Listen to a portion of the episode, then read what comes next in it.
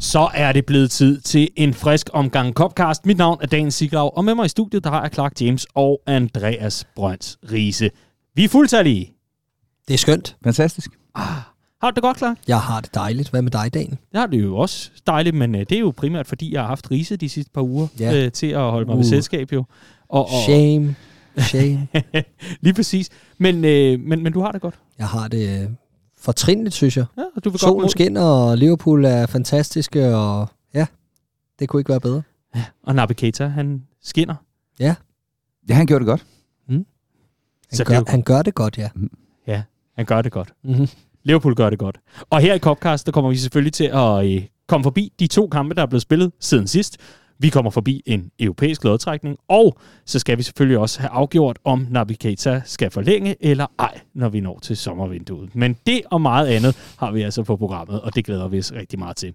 Men inden da, Clark, øh, så øh, spurgte du lige Riese, hvad skal vi tage med i udsendelsen? Og så kom du med en idé, og det var at begynde at drømme lidt om sommersigning. Så så tænkte jeg, hvorfor ikke åbne med den? Nu hvor det øh, tydeligvis er noget, der kører op i hovedet på jer. Og hvem kunne være spændende at få ind, når Liverpool har, har sørget for den her quadruple øh, til, til sommer? Hvem, hvem kunne så være spændende at få, øh, få ind på holdkortet og så videre? Og jeres absolute drømmesigning til sommer, var det ikke sådan, du havde listet den op? Jo, det synes jeg, der var lidt interessant at høre, men jeg vil bare gerne høre Rises bud. Ja, Øh, jamen, det er, det er Jude Bellingham. Altså, øh, jeg synes, vi i øjeblikket ser en, en Liverpool midtbane, der, øh, der et eller andet sted er det svageste led. Den er rimelig driftsikker og så videre, men den sprudler ikke, øh, ikke rigtigt. Øh, og det, det er der, hvor jeg ser, der er behov for noget fornyelse stadigvæk. Der stadig kan tages nogle, øh, nogle, lægges nogle lag på øh, og tage nogle, øh, tages nogle skridt. Øh, og der ser jeg Jude Bellingham som en drøm at få ind på den øh, Liverpool midtbane.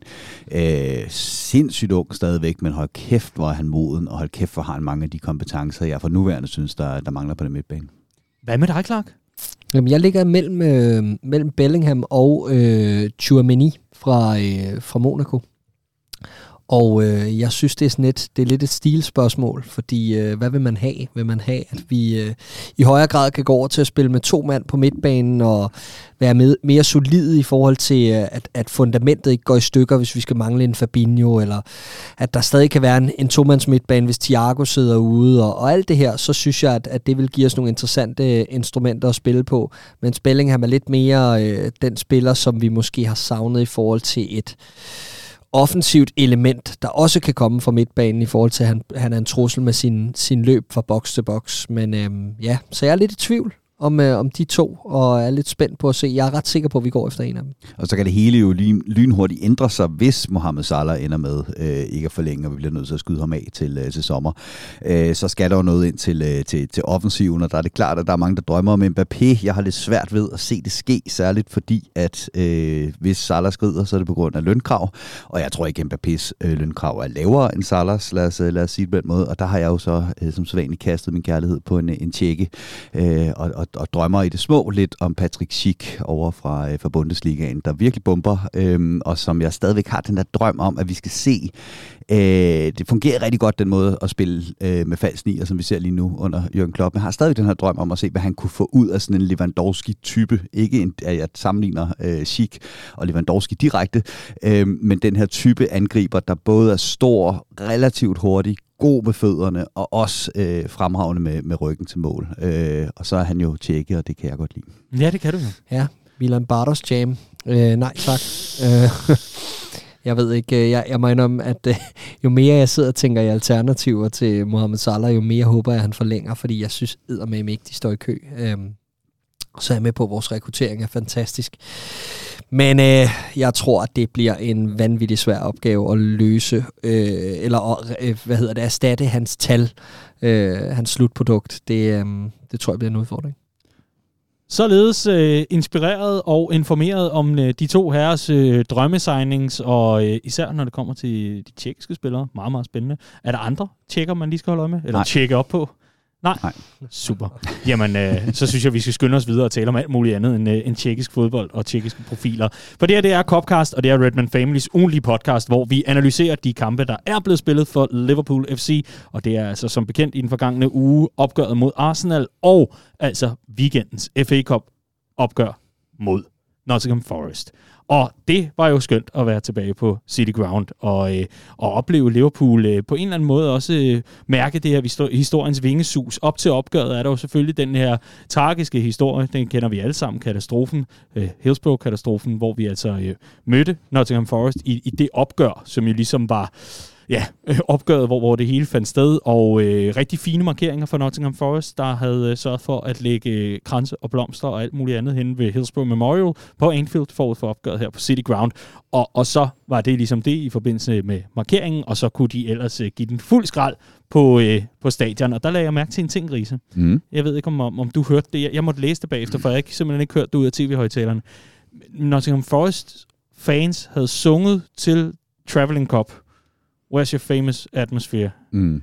Er, er vi ikke enige om, at det er hjemmebane-publikummet, der har ansvaret primært for at sørge for jo, jo, jo, jo, det er vi, men altså, det er jo, uh, Traveling Cup er jo virkelig kendt som, uh, som et udbane, uh, en udbane gruppering, der kan synge et, et stadion op, ikke? Uh, og tit og ofte, der snakker om i England det her med, at, at udbanefansene ofte er mere højlytte end hjemmebanefansene, og det, uh, det, det faktisk tit og ofte er sjovere at tage med dem, hvis man godt vil, vil synge igennem, fordi alle kender uh, sangene.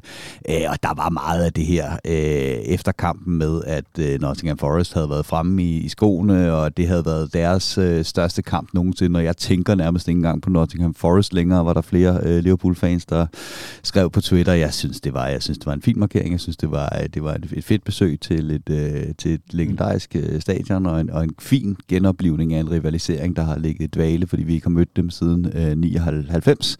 Øh, fremragende øh, atmosfære, fed kamp. Helt mm. sikkert, helt sikkert fed atmosfære, og det skal lige sige, at de markerede jo også øh, øh, Hillsborough-tragedien med øh, at lade 97 pladser stå tomme mm. og med, med banner og, og, og ligesom sådan en, mm. en lille gestus nede i en hjørne.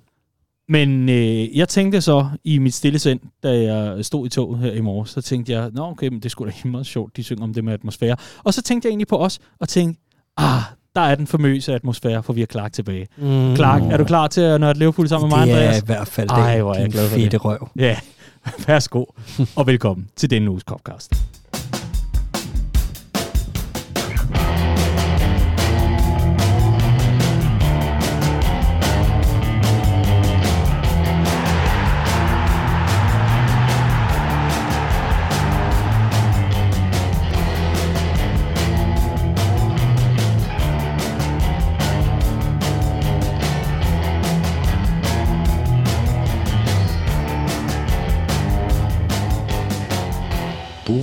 Boom, blev der sagt, da Liverpool de altså lagde vejen forbi Emirates, og det gjorde de i den forgangne uge, hvor Arsenal de for alvor skulle forsøge at få stoppet Jürgen Klopps ustoppelige Liverpool-tog. Men det lykkedes altså ikke. Frem kom Diogo Jota som trold af en æske, og så var festen ellers i gang i London efter en første halvleg, der havde været forholdsvis mager, når det kom til øh, det offensive output. De her, vi starter med kampen mod Arsenal, og lad høre. Arsenal lykkedes med ganske meget første halvleg, Riese. De fik bare ikke øh, kuglen i kassen, og øh, så er det jo rigtig fint at have spillerovertag og alt muligt andet, men hvad var det egentlig, de lykkedes med i første halvleg mod Liverpool? Ja, jeg synes, de lykkedes flot med, med to ting. Øh, de, havde, øh, de valgte deres perioder, hvor de gik op i et meget højt pres på, på Liverpool, og var bedre til det, end, end de var øh, sidst vi mødte dem, men så faldt de faktisk også relativt ofte tilbage og, og dækkede for, eller dækkede rimelig kompakt og, og lod Liverpool øh, have bolden, og så skulle vi til at spille os i, igennem det. Øh, og det havde vi relativt svært ved, indtil Thiago finder den der øh, gyldne pasning øh, til, øh, til Shota. Øh, så jeg synes, at, at, at Arsenal øh, spiller en rigtig fin kamp. Det er et spændende projekt. De har fået opbygget en masse momentum mod nogle svage modstandere, og så stod de igen med den her udfordring, at de skulle øh, vise, at de også kunne gøre det mod de allerbedste hold. Øh, og de giver os en rigtig, rigtig øh, god kamp, hvor de skal have, skal have stor ros for den indsats i dag for dagen, men, men over 90 minutter var Liverpool så igen øh, det bedste hold, og, og havde bare mere topholdsrutine og kynisme. Ja, altså øh, Arsenal bedst mellem felterne, Liverpool bedst i felterne, og gæt hvor kampen afgøres. Øh, jeg synes endnu en gang bare, at vi cementerede på en stille og rolig måde, at vi er et bedre hold end Arsenal. Øh, jeg er helt enig, Risse. Jeg synes, de gav os en god kamp, øh, og øh, jeg kunne sagtens se forbedringerne i Arsenals spil, og jeg kan sagtens se, at det klæder dem bedre at spille hjemme mod de store hold, end det gør at spille ude, fordi der tør de faktisk bevare noget af den struktur, de har, øh, når de også møder de lidt, øh, de lidt øh, sværere hold. Øh, og det er der, de har bygget deres steamer. Øh, det er ikke, når de kommer til Anfield og prøver at slå en 50 meters øh, pasning til den ene fløj og håbe på det bedste. Det er, når de tør spille, og øh, der mangler stadig noget kvalitet op foran hos Arsenal. Der mangler en, en rigtig goalgetter på nogle af de bolde, som Martinelli han slår ind i, øh, i, i feltet på de helt rigtige steder. Fordi så bliver de rigtig giftige i Arsenal, og så mangler der jo noget i forhold til deres, øh, der, deres defensive øh, øh spillere, at de ikke laver de her personlige fejl, som bare koster i de her kampe. Og i den her kamp, der var det Aaron Rams, Ramsdale, der selvfølgelig skal, skal lukke af ved, ved nærmeste stolpe, da, da Shorter afslutter med det dårlige ben og, og holde Arsenal inde i den her kamp. I stedet så, øh, så var det lige præcis det, vi søgte. Det var en kamp, der jo var meget i øh, holdt i skak af, af begge mandskaber. Øh, Arsenal kvæg, at de var øh, front foot og spillede øh, kampen i første halvleg, og også kvæg, at vi bare er fantastiske defensivt og har en god struktur i øjeblikket, kommer ud til anden halvleg, venter på det moment, som vi har gjort så mange gange før i det her forår. Spiller jo ikke meget mere end hvad, 5-6 ud af 10 i første halvleg, hiver den måske op på 7-8 ud af 10 i anden halvleg, vinder kampen kontrolleret. Ja, men jeg synes også, man kunne mærke på Jürgen Klopp efter kampen, han siger det her med, at når man nu ikke rigtig får fat i kuglen, ikke får presspillet til at sidde, ikke selv er så god i pasningsspillet, som Liverpool utvivlsomt gerne ville være i første halvleg, for det var sløjt, lad os bare være ærlige, så er det fint at falde ned og være kompakte, øh, hvilket øh, Liverpool formåede, øh, og netop få presset Arsenal til at slå de her øh, lange pasninger i dybden efter øh, Saka, hvor jeg synes, at øh, Robertson var fuldstændig fænomenal, øh, især i første halvleg.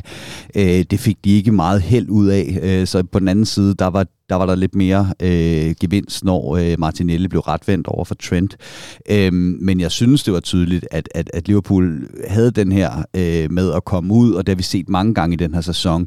Øh, lad, lad de andre brænde noget krudt af, og så skal vi stille og roligt skrue op for, øh, for tempoet, og i den sidste halve time af kampen skal det så gerne komme os til gode, at vi har lidt mere friske ben, lidt mere rutine, lidt mere øh, skarphed tilbage. Men, men jeg synes, at Liverpool havde svært ved at komme ud af, af af den her lave blok, som mm. vi kom til at stå meget i. Øh, og det var, som Klopp siger, ikke nødvendigvis et problem, for vi var gode til at stå øh, nede i den. Det blev aldrig rigtig farligt for Arsenal, før vi satte dem i gang med en, øh, med, med en tilbagelægning. Men jeg kunne godt se det her med, at der var et Liverpool-hold, der, øh, der, der havde en anden plan, som ikke virkede i første halvleg.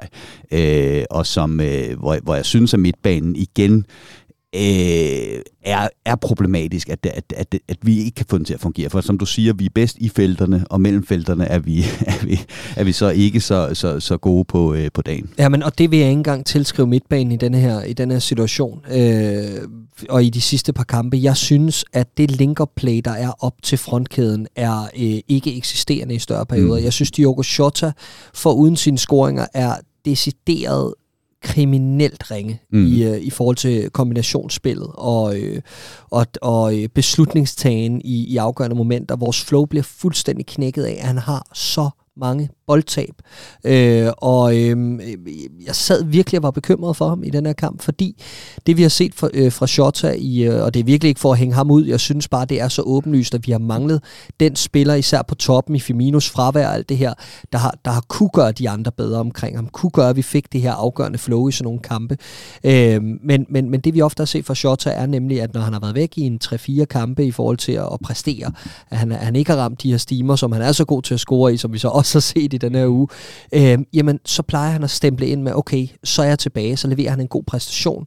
I den her kamp, der så jeg tænkt, hold da op mand, det, han har ikke scoret siden 10. februar, og her står han igen og leverer en præstation, hvor han ikke er eksisterende og så er han på vej til at blive skiftet ud, og 1, 2, 3, så er han lige præcis der, hvor vi kender ham, foran kassen i feltet og afgør kampen. Og jeg, jeg er helt enig, og så er der også en Mané, man kan kigge på, som gennemførte, hold fast, fire afleveringer i første halvleg, mm. øh, havde otte boldtab og 13 vellykkede afleveringer set over, over hele kampen. Så jeg er helt enig i, at, at meget af problemet var, at der var ikke noget, der hang fast op i, i vores frontkæde, men jeg kigger altså også på en, på en Jordan Henderson, der formår nul bolderobringer i, øh, i den her mm. kamp. Øh, og, og, og jeg synes, det var ham, der var problemet, når vi ligesom skulle lave det her med, hvor vi skulle steppe ud af den lave blok, prøve at lægge presset lidt længere frem, så blev han alt for let spillet forbi, og jeg var i karaktergivningen også inde på, at, at, at Trent havde ikke verdens bedste dag over for Martinelli. Jeg synes, han gjorde det okay. Jeg synes, Klopp smurte det tyk på efter kampen, da han sagde, at han havde været decideret god defensivt, men, men det var også meget let for dem at komme til at spille ned af den side, Lige fordi at, præcis. at Henderson var lavet af røg på den midtbane. Jamen, og fordi det, det blev altid en mod en, og det er jo det, vi så ofte har, har, har forsøgt os med tidligere i, i processen i, i opbygning af Klopps hold, det er, at de to på siden af midtbanen skal ned og hjælpe de her meget, meget offensive backs, og især i kampe, hvor der er spillere, der er så gode en mod en, og det synes jeg, vi har været super disciplineret til tidligere, især Milner og Henderson har været helt fantastiske, da de lige var lidt yngre begge to, ikke? Øh, der har der altid været fuld backup på, øh, på, på de to, når, når vi har haft brug for det. Det er der bare ikke i sådan en kamp. Der bliver alt for ofte isoleret en mod en. Og den ene gang, hvor han kommer ned på baglinjen og hjælper til Henderson, der bliver han sat med en, øh, med en tunnel ind i feltet. Altså, det er, havde, havde det været en, en, en, øh, en Harvey Elliott, der havde lavet den, så havde vi råbt og skrevet af, at det er for urutineret, det er for dumt, ikke? Men Øh, det, altså, man kan hjælpe på flere måder, fordi i anden halvleg, der, der er det tydeligt, at han har fået mere besked på at gå ud og søge bredt, altså la- lave en, en dobbeltdækning, så at sige, på, på Martinelli. Men i første halvleg, du kan også hjælpe Trent på den måde, at du sørger for, at afleveringen ud til Martinelli bliver høj, eller i mellemhøjde, eller bliver presset på en eller anden måde. De spillede den bare direkte forbi Henderson og ind i fødderne på Martinelli. Det var også en af de ting, der blev fremhævet, da vi spurgte, som vi jo altid gør, dem, der følger med inde på Redman Families Facebook-side i pausen til pauseopdatering. Jeres tanker plejer vi at skyde afsted, og så er der ellers god debat nede i kommentarsporet. Og noget af det, der gik igen i den øh, hvad kan man sige, respons, der kom fra vores medfans, det var rigtig meget, at Liverpool der meget gerne måtte stemple ind på den midtbane for at vinde nogle af duellerne. Og Riese, der er det jo så, man kan så spørge sig selv, hvad er det så, der, der sker i anden halvleg? Fordi et eller andet må Klopp jo have råbt nede i omklædningsrummet på Emirates. Ja, ja, meget tydeligt, at vi får, vi får Henderson ud bredere i banen og hjælpe, øh, hjælpe til på, øh, på, på Martinelli. Øh, og så at øh, vi får det her, det, jeg, og jeg synes, det er lidt bekymrende, at Klopp han faktisk selv efter kampen bruger det udtryk. Han siger, at den her aflevering, backpass fra Thiago, som ligger lige til Lacazette, og vi skal være sindssygt glade for verdens smukkeste mand, Bjerg Allison, øh, der øh, redder kastanjen ud i ilden igen, der siger Klopp faktisk efter kampen, måske havde vi brug for det her wake-up call igen. Øh, og det havde vi også mod Inter, hvor at øh, lige pludselig så smadrer Lautaro Martinez ind for 60 meter her, der skal vi have den her backpass, og vi får det faktisk igen mod Nottingham Forest, hvor Philip Sinkernagel er ved at bringe øh, Forest foran, inden vi så går op og, og scorer lige umiddelbart efter det.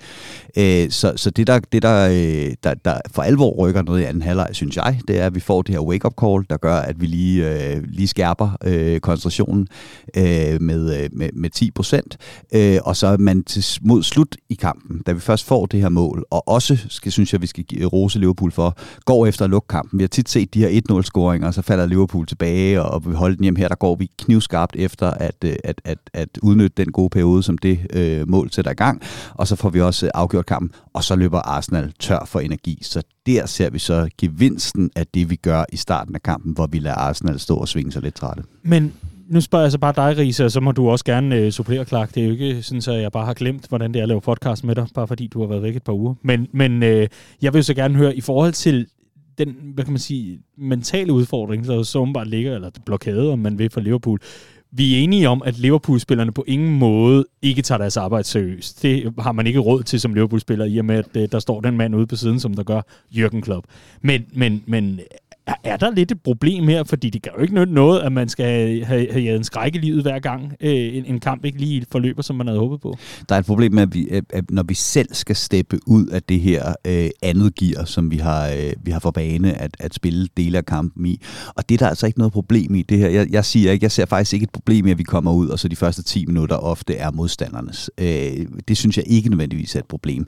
Øh, fordi også sådan en, en, en, en kamp på udebane mod en, Øh, et, top 4-hold, der er det fandme forkælet og synes, at Liverpool nødvendigvis skal ud og blæse dem ud af banen fra minut 1. Øh, vi har fint råd til os lige at komme ind og lade kampen sætte sig og følge dem lidt på, på tænderne osv.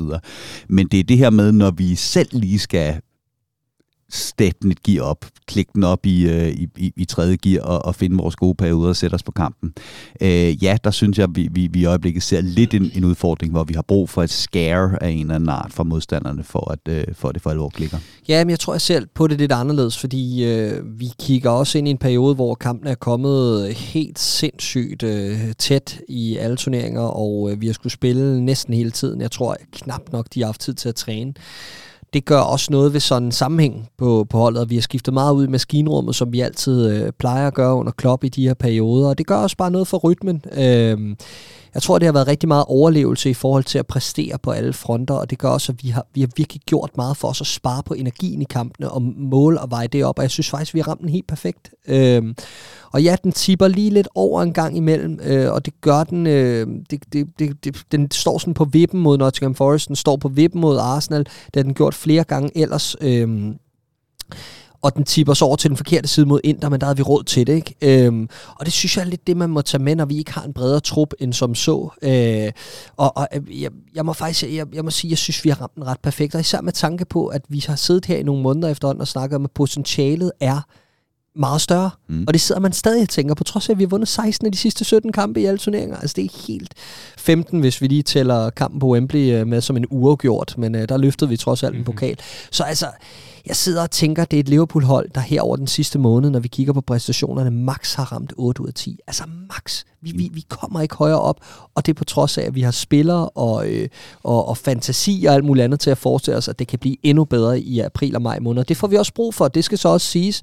Det gør vi, hvis vi vil, hvis vi vil fuldende drømmen om bare en af de store pokaler, og så sandelig også, hvis vi skal have alle øh, fire pokaler i hus. Så jeg tror, jeg kigger på det sådan lidt som om, at, at ja, vi, det, det er meget sundt, at vi lige får den der, det lige prikker lidt i siden i øjeblikket, og det ikke bare virker fuldt ud øh, kontrolleret, og øh, vi, øh, vi, vi danser op på den lyserøde sky, men at vi godt ved, at vi kan forbedre os, og, øh, og det er der i hvert fald plads til. Noget af det, jeg bemærkede i forhold til Liverpools forbedring, fordi det skal vi jo også snakke om. Liverpool vinder jo altså det her opgør 2-0, selvom det måske er noget, man kan komme i tvivl om, når vi sidder og gennemgår kampen mere. Men det handler jo også igen om et opgør med to halvleje. Øh, den gamle slitte kliché, som måske snart skal parkeres eller begraves. Hvem ved? I hvert fald noget af det, jeg lagde mærke til, Riese, i hvert fald noget af det, jeg sad og efterspurgte rigtig meget, da jeg sad og så opgøret, det var, at jeg savnede, at Thiago Alcantara, han var på bolden i de rigtige positioner. Og det synes jeg ikke, han fik muligheden for i hele første halvleg, hvor han hele tiden skulle gøre op for, sammen med de andre inde på midtbanen. Du siger, at øh, Henderson var lavet af røg. Jeg synes bare i det hele taget, at, at hele strukturen begyndte sådan at flade lidt ud. Thomas Partey, han havde øh, altså the game of his life Thomas i første Partey spillede den kamp, som Fabinho plejer at spille mod Arsenal. Lige præcis. lige præcis faktisk. Men det vi så ser, det er lige så snart han får bolden en lille smule over midten, vi taler måske 10-15 meter øh, forbi midterstregen, jamen lige så snart han får bolden i fødderne der, så ser vi lige præcis, hvad det er, han har lavet af med den stikning til øh, Diogo Jota her. Og det er jo også noget af det, der er instrumentalt i Liverpools spil. Det er nemlig, at det er de rigtige, der kommer på bolden, og det har Arsenal altså bare haft rigtig meget held med i første halvleg at sørge for ikke at det. Jamen, de var, nemlig, de var gode til at gå op og presse højt i de rigtige perioder og bryde Liverpools opspil, og så at falde ned og gøre det til en kamp, hvor Liverpool skulle spille på forsiden af Arsenal i, i lange perioder, og havde, øh, havde meget svært ved at bryde det ned og fik, fik spillet bolden ud i de forkerte områder, hvor det ikke rigtig blev farligt. Øh, og så ser vi jo netop, det var det her, vi snakkede om, at Thiago for alvor skulle bringe til Liverpools spil. Det var den aflevering der, når Liverpool er øh, på bolden og har meget af bolden og skal nedbryde en, en dyb modstander. Men en anden ting, der, der, der er værd at tage med fra den, øh, fra den episode, og det er ikke for os at, at gå hurtigt videre fra Thiago, for jeg er enig, jeg var ikke tilfreds med i første halvleg. Jeg synes, det blev ligegyldigt boldflytteri. Jeg synes, han kom alt for langt fra, fra de afgørende områder at spille i. Øh, og så finder han så områderne i anden halvleg og er, er den vigtigste spiller i forhold til det her, øh, det her 1-0-mål. Men en anden ting, jeg synes, der er værd at tage med, det er, øhm, Robertson siger det i sit øh, postmatch-interview, øhm, at i første halvleg, der øh, var Shota ikke god nok til at komme på bolden, søge de rigtige steder hen, og medspillerne var ikke gode nok til at finde ham. Øh, og det, der så sker i den her situation, det er jo netop, at Robertson kommer op, aktiverer Suarez på højre bakken, Mané tager det helt rigtige løb, aktiverer Ben White ind i midterforsvaret, og så er pladsen der til, til Shota lige pludselig. Så det er jo de ting, der skal gå op i en højere enhed. Shota skal finde det rigtige område, spillerne omkring ham skal tage de rigtige løb, og Thiago skal være i en position til at lægge den rigtige aflevering, som han så også lægger. Øh, og alle de ting klikker lige i den sekvens, og så kommer Liverpool foran Og det, og det er jo det, det er jo, det er jo bare forskellen på topkvalitet, og, øh, altså, eller det, det er det, der ligesom skiller sig ud der. Og jeg vil sige, det mål er nemlig så godt øh, orkestreret, fordi det var lige præcis det, vi savnede i første halvleg. Det var bevægelsen og øh, det der med timingen. Og, jamen, der, der var bare flere ting, der spillede ind i første halvleg. Der spiller vi alt for... Øh, vi, vi spiller alt for... Øh, altså, vi undervurderer Arsenal i forhold til, at vi tror, at vi kan spille mand-mand på deres baks og, øh, og, og, og bare køre ned i bagrummet af et Arsenal-hold, der, der øh, står højt og, og vil ture spille. Men de har masser af hurtighed nede i bagkæden, og det er slet ikke det, der er problemet i, eller på det her Arsenal-hold. Det er, at du er nødt til at du er nødt til at forsere de her personlige fejl med noget mere intelligent end bare rå øh, fysik, simpelthen. Og det sker i den her situation, og så vil jeg bare sige, at nu, nu var jeg efter Shota før, men magen til kampafgørenhed. Altså, det er jo, det er jo ikke en... Vi, vi, vi gør det op i, at det er en, det er en god bold af Thiago. Ja, det er ikke en fantastisk bold af Thiago. Den ligger lige lidt bag ham, og han skal selv få fart i den der, det første touch og det andet touch for at komme fri til den situation. Og det er ikke engang en chance. Altså, det er en halv chance, og han knækker den bare ind med forreste stolpe. Han er simpelthen så giftig. Det er, det er sådan en spiller, der vinder pokaler for en klub, og øh, han bliver en fornøjelse at følge over den næste Jamen også fordi han ikke er afhængig af at spille godt for at score. Ja, han gør præcis, det samme mod Nottingham. Forest. Ikke? Og, og, og det, det der instinkt, der er i den afslutning, hvor at en, en, en spiller, der ikke har scoret i mange kampe, godt ved, at han er i dårlig form, halter lidt efter en, en skade osv., der er aldrig nogensinde nogen anden tanke i hans hoved der, end at han klapper ned ved, øh, ved, ved nærmeste stolpe. Og man ser så dum ud, hvis Ramsdale har den. Øh, fordi så skulle den selvfølgelig have været på tværs, hvor Liverpool har, har, har mand i feltet. Når den går ind, så er det jo bare, det er jo Robbie Fowlersk, altså mm. Klappet ind. Ikke? Det, det er lige præcis den der agerighed, målnæse og, øh, og frækhed, som en, øh, som en, en spiller, øh, der scorer mange mål, har. Og det er vildt, at han har det, når han er i den form, som han er. Nu nævner du agerighed og frækhed og alt muligt andet. Det får, giver mig jo lyst til at tale om målet til 2-0. det er jo fuldstændig det samme, altså, men det er jo så foranledet af Andy Robertson, som øh, har et super Robertsonsk øjeblik med en, en bolderobring og den der never say die-attitude, Præcis. der jo bare tordner afsted. Og så welcome Firmino. Ej, vidunderlig scoring. Vidunderlig ja. øjeblik. Og Traveling Cup, der i den grad har et skønt moment med ham. Det, det er næsten sådan uh, Divock Origi-scener i forhold til uh, de, de omfavnelser og Ja. kys og kram, man får derude. Det var, det var smukt. Vel, velfortjent, og han var, han var bare savnet øh, i, i, ja, i, på holdet i, i de her dage og de her tider, fordi det er nemlig den her link-up-spiller, vi har manglet, den uselviskhed, øh, og samtidig den finesse til at, til, at, til at stå på det rigtige sted, og lige akkurat lave den smarte afslutning, frem for bare at prøve fuld power, ikke? Altså, det er jo det er jo så lækkert et mål. Øh, og ja, helt sikkert Robertsons, men den starter før det, den starter med et flot pres over i den anden side af feltet, og vi holder fast. Og, og det er vel at mærke Firmino selv, der ja, lægger det lige pres. præcis, lige præcis. Og den ender jo så over hos Saka, som forsøger øh, med noget finesse, men sat med nej, ikke over for Andy Robertson på, øh, på den her onsdag aften i marts. Øh, det skulle han ikke have noget af. Og øh, ja, det var, det var sgu en fornøjelse, og, og bare dejligt at se Bobby øh, med sådan et rigtig Bobby-moment Mm. igen. Det er sat med længe siden. Og øh, ja, kunne, kunne momentet, eller kunne timing have været bedre? Jeg tror det ikke. Nej, det, det kunne det ikke. Og i, i særdeleshed, når man lige kigger på tidslinjen for selve opgøret, fordi uh, Diogo Jota bliver, bliver sendt i dybden med en dårlig bold fra Thiago, kunne jeg forstå på Clark James. Ja, det var det, jeg sagde. Ja, ja det var en elendig bold, ja. jeg, jeg er bare træt af Thiago hits, øh, så øh, jeg, jeg, jeg er meget, meget nærtagende. Han er min Keita, kan jeg godt mærke. Okay. Ja. Ja. Nå, det er også fuldstændig underordnet, fordi øh, Diogo Jota med det her instinkt, vi har talt om det før, der er I begge to nævnt øh, simpelthen så mange gange, at jeg ikke har talt på det efterhånden, men han skal ikke tænke, når han er i de her offensive aktioner, Nej. øh, Diogo Jota. Han skal køre på et stinket, og, og det er netop lige præcis det, han er blevet købt for, for at være præcis det rigtige sted på det rigtige tidspunkt. Noget andet er så, at lige efter han har scoret og, og været lykkelig over sit moment, så bliver han ellers losset ud. Værsgo, tak for i dag, Diogo. Nu kører vi altså Mohamed Salah og Bobby Firmino ind, og så Firmino kommer ind som super sub.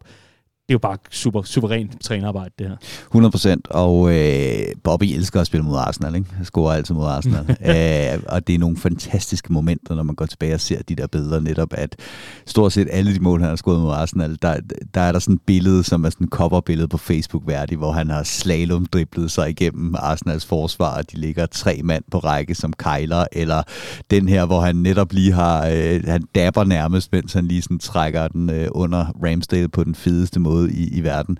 Øh, og, og, og det er sådan en, en lille drøm, jeg har øh, omkring, når vi snakker om fornyelse i offensiven, at vi kan gøre Firmino til sådan en super sub, ikke? fordi han kommer ind der, øh, selv starter presset, og, og det er det, det, jeg, jeg snakker om med, at, at vi kommer foran 1-0, og der har man før set Liverpool trække sig, men fandme nej, ind med Bobby, og så kører vi dem fuldstændig over på presset de næste øh, fem minutter, øh, hvor Robertson så kommer op og, øh, og, og, og, og laver den her øh, høje bolderobring, og, øh, og så er der ellers øh, direkte øh, vej i, imod mål. Og en af de ting, jeg, jeg lagde mærke til øh, efter den her indskiftning, øh, det er, har jeg ret i, at da vi har lavet de indskiftninger, så har vi 10 mand på banen, der spillede finalen i 19. Det er kun Curtis Jones, øh, der ikke var på banen i 19, ikke? Øhm, jo, det skal nok passe. Og det siger lidt om, altså når vi snakker rutine, når vi snakker hold, der har prøvet at vinde, når vi snakker om, øh, om, øh, om, om det her med, at Jørgen Klopp har fået opbygget en, en, en vinderkultur, hvor der også er noget... Øh, mm Øh, man har prøvet at gøre det færdigt, man går ikke i panik, alt det her. Men her ser vi netop, at der også kan, kan skrues op og spille det her, øh, mm. det her øh, meget høje presspil i, i den helt rigtige periode, og slå sømmet i. De lugter simpelthen, at det, det er der, den kamp skal afgøres. Vi kunne tale øh, lang tid om, øh, om opgøret yderligere, men øh, jeg vil egentlig tale om øh, det, der sådan øh, omkransede selve opgøret, eller, eller måske var lidt historien inden, og det, der gjorde, at øh, de fleste Liverpool-fans måske sad med lidt ekstra sommerfugl i maven. Og det kom jo af et øh, sindssygt godt resultat fra mandag aften, hvor Crystal Palace altså fik øh, franaret Manchester City øh, to point, så de måtte nøjes med et enkelt, og det betyder altså nu, at øh, mesterskabskampen er piv åben, i hvert fald forud for øh, det store opgør mod Manchester City den 10 april. Og Clark, øh, set med Liverpool-briller og alt det her, hvad, øh, er du lige pludselig blevet øh, lidt mere let på tog og lidt gladere og går og fløjter lidt i gaderne, eller, eller, eller hvordan ser du på hele situationen i forhold til ligaen? Det, er, det er jo en rigtig, rigtig vigtig sejr i, øh, i det her kapløb, der kommer lige om lidt. Ja, hver sejr er drønhammerne vigtig, og øh, det tror jeg også Manchester City mærker, at, øh, at de bliver bidt lidt i, i haserne nu. Ikke? Øh, ja, altså det er gået fra at være en outside, outside chance til at være en, en seriøs chance for, at vi kan vinde det her mesterskab øh, nummer 20, og øh, ni kampe igen, et enkelt point. Øh, hvis vi lige skal sådan zoome ud og øh, fjerne de røde briller for et øjeblik, så er Manchester City selvfølgelig stadig favoritter. De fører rækken. Øh, de øh, øh, har marginalt et bedre slutprogram, og det har de jo, fordi de har også på hjemmebane øh, den 10. april, øh, og kan nøjes med et kryds, hvor at, det kan vi formentlig også, hvis vi vinder resten af kampene, men der er ingen garantier, øh, og vi er jo lidt pisket til at gå op og jagte den sejr på Etihad, så serven er stadig over hos, øh, hos Manchester City, øh, men, øh, men, men jeg vil sige, at det er, det er tæt på dødt løb, ikke? fordi vi er, vi er bedst i øjeblikket. Ja, men jeg, jeg er meget enig. Øh, jeg ser dog en udfordring i forhold til den her april måned. Jeg er med på, at vi roterer rigtig godt i øjeblikket. Vi sparer kræfterne rigtig godt i øjeblikket. Vi, vi er det her hold, som det virker lidt som om leger med ilden, men ikke rigtig gør det. Det handler bare om, at man doserer sine kræfter rigtigt og ikke gør mere, end hvad der er nødvendigt. Men det kampprogram, vi kommer ind i i april, det er decideret fucking latterligt. Øhm, og der skal vi bare op imod øh, det hold i verden med nok den bedste bredde øh, i truppen. Ikke? Liverpool har taget stormskridt i forhold til, til bredden i egen trup, det er, det er helt enig i, men, men det er stadigvæk øh, et stykke efter øh, det her Manchester City-projekt, hvor det altid har været meningen, at man skulle have to næsten lige gode på, øh, på hver plads. Øh, så det mener jeg også spiller fordelen en smule over i, i City Center. Jeg vil så sige, at i forhold til det her program, så har vi virkelig, vi er virkelig begunstiget af, at vi har fået en meget lettere lodtrækning i Champions League, som gør, at når du kigger over den her intense periode, så lyder Benfica gang to på hver side af en City-kamp bare noget lettere end Atletico Madrid øh, gange to øh, i, i lige præcis den her periode. Øh, så umiddelbart, øh, så, så, så synes jeg, at det giver det giver, nogle, øh, det, det giver nogle muligheder for os til også at kunne følge med, selvom at, at Citys bredde øh, er, er, er bedre på papiret. Godt så. Så det var jeres meget, meget kringlede måde at sige på, at Liverpool nok skal blive mester. Det var godt. Det er jeg, synes, jeg synes, det er tæt på 50-50, men jeg vil sige, at serven ligger stadig over Manchester City. Jeg er stadig på 75-25 City. Hold da op. Hold da op. No. Det var ikke meget chance, du giver os. Jeg siger, jeg, siger, over til Riese. Jeg siger 55-45. Okay. Jamen, øh, hermed noteret. Vi kan øh, i forbindelse med kampprogrammet, det er enormt tætte kampprogram, og, øh, og netop, øh, ja, hvad kan man sige, øh, i, i forbindelse med Liverpools øh, bredde i truppen, eller, eller mangel på samme. Der kom jo en nyhed om, at øh, Trent Alexander-Arnold øh, altså har pådraget sig en øh, forstrækning, en hamstring, om man vil, en øh, muskelskade, er der også nogen, der kalder den slags, men at øh, den vil holde ham ud øh, holde ham ude i flere uger. Og Clark, nu er der lige kommet en update på øh, Trent Alexander-Arnolds skade, og den synes jeg lige, vi skal have med i samme ombæring, mere, ja, det, øh, inden vi rykker videre i teksten. Det var da tilfældigt, at vi på vores mest udsatte position lige fik en skade op til landskampspausen, som så viser sig ikke at være særlig alvorlig alligevel. Ej, var ærgerligt, at han lige får 14 dage der. Øhm, det er rigtig gode nyheder for os, så vi får Tror en du, frisk... Jürgen ri- øh, lyver over for Nej, Gareth det tror jeg ikke, men altså, hvad er en, en tight hamstring? Altså, det, det er jo op Det- til ham at mærke efter, hvor, hvor skadet han egentlig er, og jeg tænker da, at han er klar til at angribe april med friske ben. Er det, og samme, det var da er, tilfældigt. er det samme skade Neymar får, når der er karneval i Rio? Når hans søster har fødselsdag, eller? øh, ej, jamen altså, men, men det, med til historien hører jo også, at, at mange af de her topklubber, det skal ikke gå ud i et eller andet, en eller anden konspirationsteori, men øh, mange af de her topklubber bruger de en af fif, de fif Nej. og tricks, der, der, der, ligesom, øh, der ligesom giver mening på det her stadie, når det kommer til landskampe. Og i og med, det er testkampe, der kommer nu her. En Carl Walker har også fået fri fra, fra landsholdstruppen, øh, samme position for City, og hvor Gar- Gareth Southgates øh, øh, kommentar til det var, at vi kender ham i forvejen, så han kommer jo med i truppen i juni.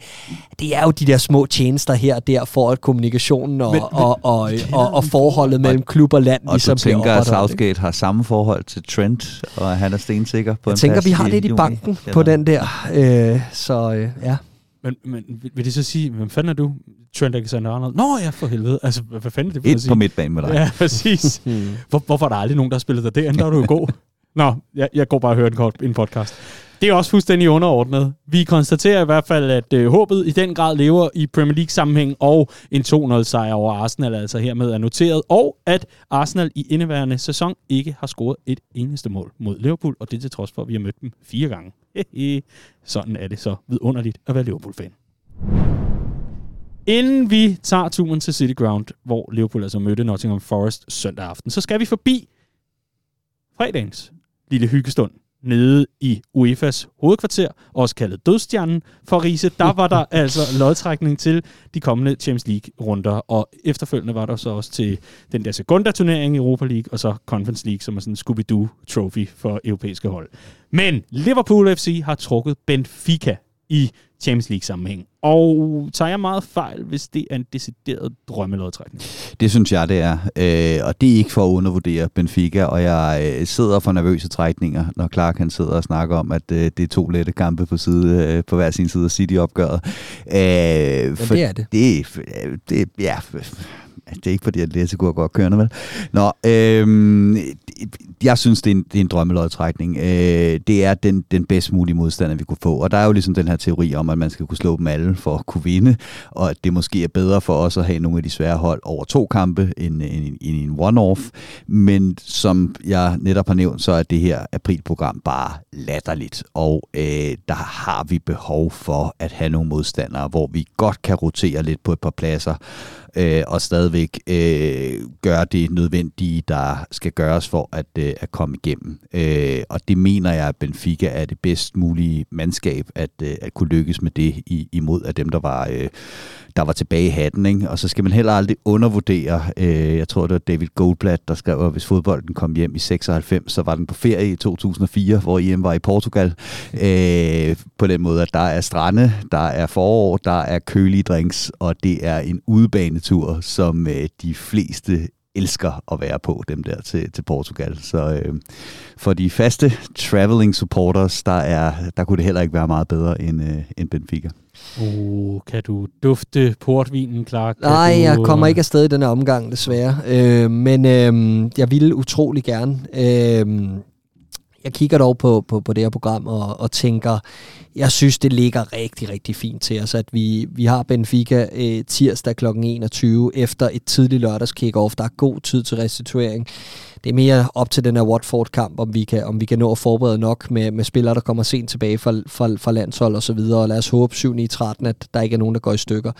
Øh, men fra tirsdag den 5. til søndag den 10. Øh, rimelig sent kick-off søndag, der er god restitueringsmulighed. Så forhåbentlig har vi fået et godt resultat ude, og, øh, og så, er vi, så er vi klar til den her City-kamp. Øh, jeg synes egentlig, at det er, at det ud over det, øh, altså, så, så er det jo sådan lidt, man må tage det som det kommer. Der kan komme skader, der kan komme alle mulige situationer i, i den her periode, og, og så begynder vi at træde ind i, i, i, en, i en periode af sæsonen, hvor at, at det virker decisive. Ikke? Men, men jeg synes egentlig, udgangspunktet med den her lodtrækning er noget nær det, vi kunne drømme om. Øhm, og ligeledes er den videre vej øh, til finalen. Ja, fordi turneringstræet er også lidt vigtigt, hvem vi så er, vi kan møde i semifinalen, mens ja. de andre engelske hold er over i den, i den anden halvdel. Det er jeg personligt øh, ganske begejstret Ja, helt sikkert. Helt ja, sikkert. Hvis... Bayern München, som er den potentielle modstander, eller Villarreal i øh, en, en semifinale, er jo ikke øh, på nogen måde en walkover. Øh, der er det der, hvor vi begynder at, at nærme os 50-50 og, og, og, og se, hvordan vi kan straffe sådan et hold. Det, det, det kan jeg egentlig godt, men jeg kan også godt se det den anden vej med en Robert Lewandowski, der er brandvarm og så videre, og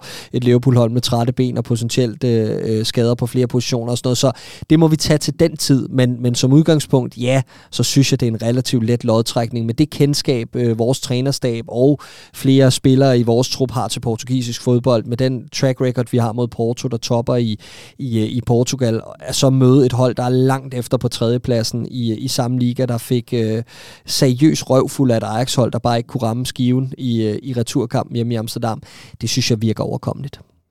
Det virker overkommeligt. Godt så. Jamen, øh, hermed noteret lidt skepsis over fra øh, din flanke, Riese, omkring, at det bliver nok ikke den største walkover, mens øh, lidt mere optimisme på drengen derovre. Det lød ikke som om, at du ikke troede på Liverpool, Riese. Det er ikke sådan noteret. men øh, men også, øh, også godt at høre, at der er lidt uenighed, trods alt, omkring øh, det europæiske.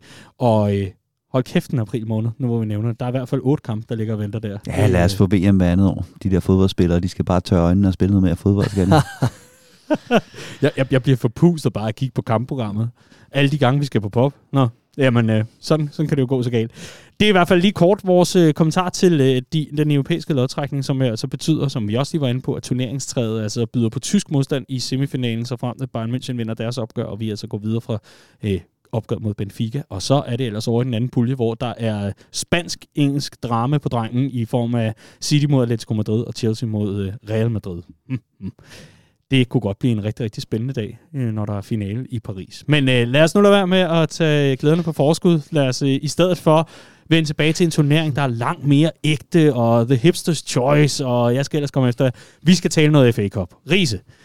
Ej, hvor er det dejligt med noget FA Cup. Og så mod Nottingham Forest. Jamen det synes jeg, og det er jo første gang under Jørgen Klopp, at vi er gået i semifinalen i den her turnering. Det er virkelig en turnering, øh, der har været nedprioriteret for fuld skrald, og det er der delte mening omkring. Jeg har altid været en af dem, der, der er gladere for ligaen og Champions League end for, for FA Cup'en, men der er meget historie i, øh, i den her FA Cup, og det er en turnering, hvor det virkelig har været slim pickings i mange år for, øh, for Liverpool øh, og hvor det er på tide, vi får sat et, øh, sat et, et, et aftryk på den turnering øh, igen.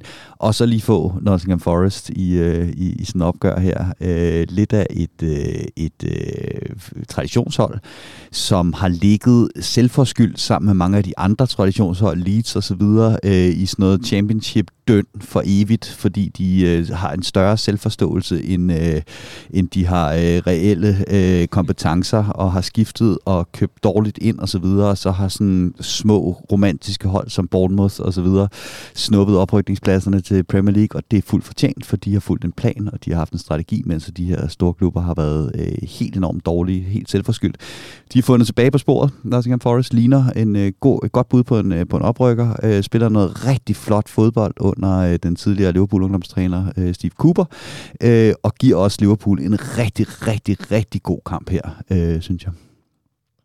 Ja, det er svært at være uenig. Øh, jeg synes også, de ligner et hold, der er øh, øh, godt coachet, der står godt til at og, og, ja, tage sig sådan en opgave, som det er at møde et stort hold for Premier League. Jeg synes ikke, de var overmatchet særlig mange situationer. Det kan man så også skyde over på, at, at, at Liverpool har lavet en masse udskiftninger til sådan en kamp her, og at der lige mangler noget i forhold til det her bindeled mellem midtbane og, og, og frontkæde. Vi savner helt klart kvaliteten hos, hos Mané og Salah i sådan en kamp kamp her. Øh, også i forhold til at tro i bagrummet og så videre. Men, men ellers så synes jeg, at øh, Forrest bed fint fra sig. Øh, skabte jo også muligheder nok til at, at, at egentlig hente en udligning, synes jeg. Øh, og egentlig også komme foran, før vi gør det. Øh, så en rigtig god FA Cup-kamp, hvor der var sindssygt godt tryk på øh, forlægterne. Det her øh, ry, som City Ground kom med fra de foregående runder mod Arsenal og Leicester, synes jeg virkelig blev, øh, blev sådan, øh, ja, det, det, det blev ligesom sådan Bevist. videregivet ja, eller bevis til øh, øh, endnu en gang.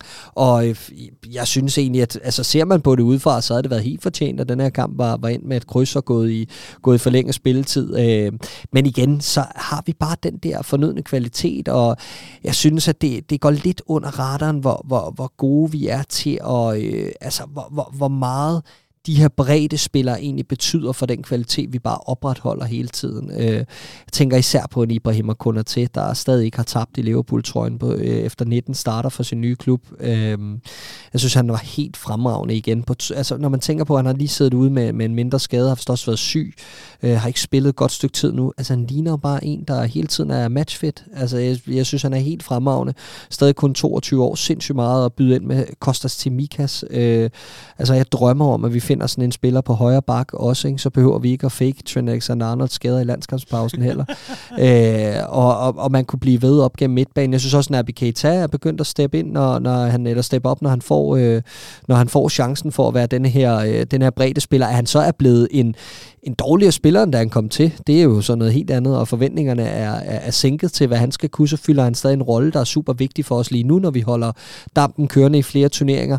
Øhm, og, og selvfølgelig i offensiven, der har vi store forventninger til spillere som, som Luis Diaz og Diogo Jota og Roberto Firmino, og øh, præstationsmæssigt leverer de ikke rigtigt i de her uger, synes jeg, nogle af dem, på det niveau, vi kan forvente. Men Jota er bare så afgørende. Øh, så hvad mere kan man forvente, end at han afgør kampen mod Arsenal eller mod Nottingham Forest, når han spiller?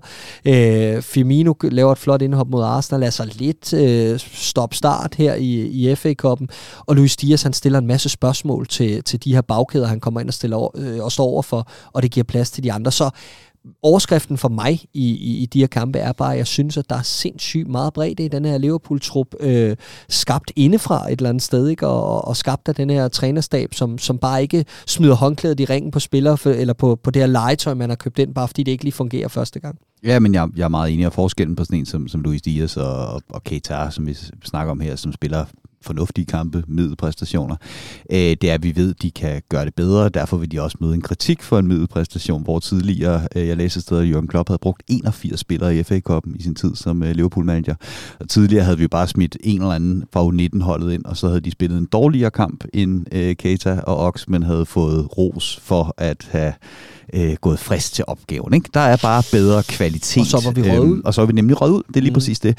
Så, og så nævner Klopp, øh, undskyld, så nævner øh, Clark oven i købet ikke engang den bedste af bredde spillere den her kamp, som var Joe Gomez. Øh, ja, der, der virkelig øh, gjorde sig selv mange tjenester ved at spille øh, den her kamp øh, på det niveau øh, på den højre bak. Han bliver aldrig Trents afløser på den offensive del af spillet, men hvor har han nogle kompetencer, der er lækre at kunne smide ind øh, på, på den højre bak. Øh, også i et, i, et, i, et, i et travlt aprilprogram, hvor der nogle gange også bare er brug for en, der lukker af defensivt øh, ud på, på den bak. Det, ja. ja. Øh, men, men, men det jeg lige vil tilføje med Gomes... Øh, kan det passe, at han tredoblede sit antal af afslutninger inden for rammen ja, i den her kamp ja, i liverpool det, det, tror jeg, det er jeg ret sikker det, på. Det, det, tror jeg helt rigtigt, og det er fordi, at øh, til dem, der kan huske så langt tilbage, dengang Joe Gomez han var makker med Virgil van Dijk inde i midterforsvaret, så blev han jo tilbage på dødbolde, yes. øh, fordi han er hurtig og ikke nødvendigvis så dominerende i, i luftspillet, så derfor har han faktisk aldrig rigtig været så meget i feltet på dødbolde øh, for, han har for Liverpool. lange perioder på højre bakke. Øh, ja, ja, men og venstreback? Nok, nok ikke øh, i kampe, hvor han skulle til, til afslutning på den måde, som han, øh, han, han skulle i den her kamp af en eller anden grund.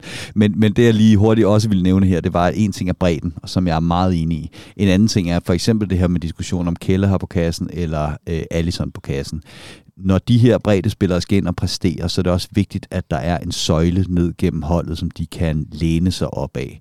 Øh, og den synes jeg, Klopp skal have rigtig meget ros for også at finde i den her kamp. Der er en Alisson Becker nede bag til, så jeg er ikke sikker på, at Van Dijk ville have spillet, øh, hvis man i stedet for øh, havde kunne smide Gomez ind i midterforsvaret, øh, og så Milner ud på højre bakken, hvis han havde været klar. Men den her øh, ryggrad med Allison, Van Dijk, Fabinho og så Roberto Firmino ned gennem midten øh, af banen, synes jeg skal have noget ros for at levere det skelet, der gør, at de øh, brede spillerne kan gå ind og, og levere på det niveau, øh, som de gør. Og det er den afvejning, Klopp skal lave i øjeblikket. Lige præcis at gøre det nødvendige, for man kommer videre og bruge nok rutinerede spillere til, at tingene ikke kommer i fare, uden at drive rovdrift på nogle spillere, som vi helst ikke skal se gå i stykker. Og den synes jeg, han rammer perfekt i den her kamp.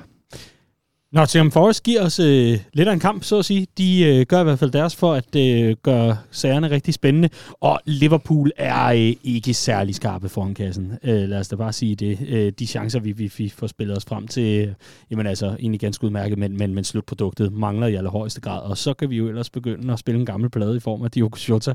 Jeg kan, jeg kan bare så godt lide hele situationen omkring den scoring, han kommer med der, og på det tidspunkt fordi det er, nu har Kostas Timikas prøvet det ene og det andet, og han har prøvet to langskud, og jamen altså, det, det er gået lidt op i hat og briller.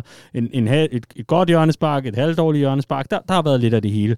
Og så lige pludselig tænker han, nej, fandme nej, nu slår den ind med det dårlige ben. Og ganske rigtigt, hvem ligger der?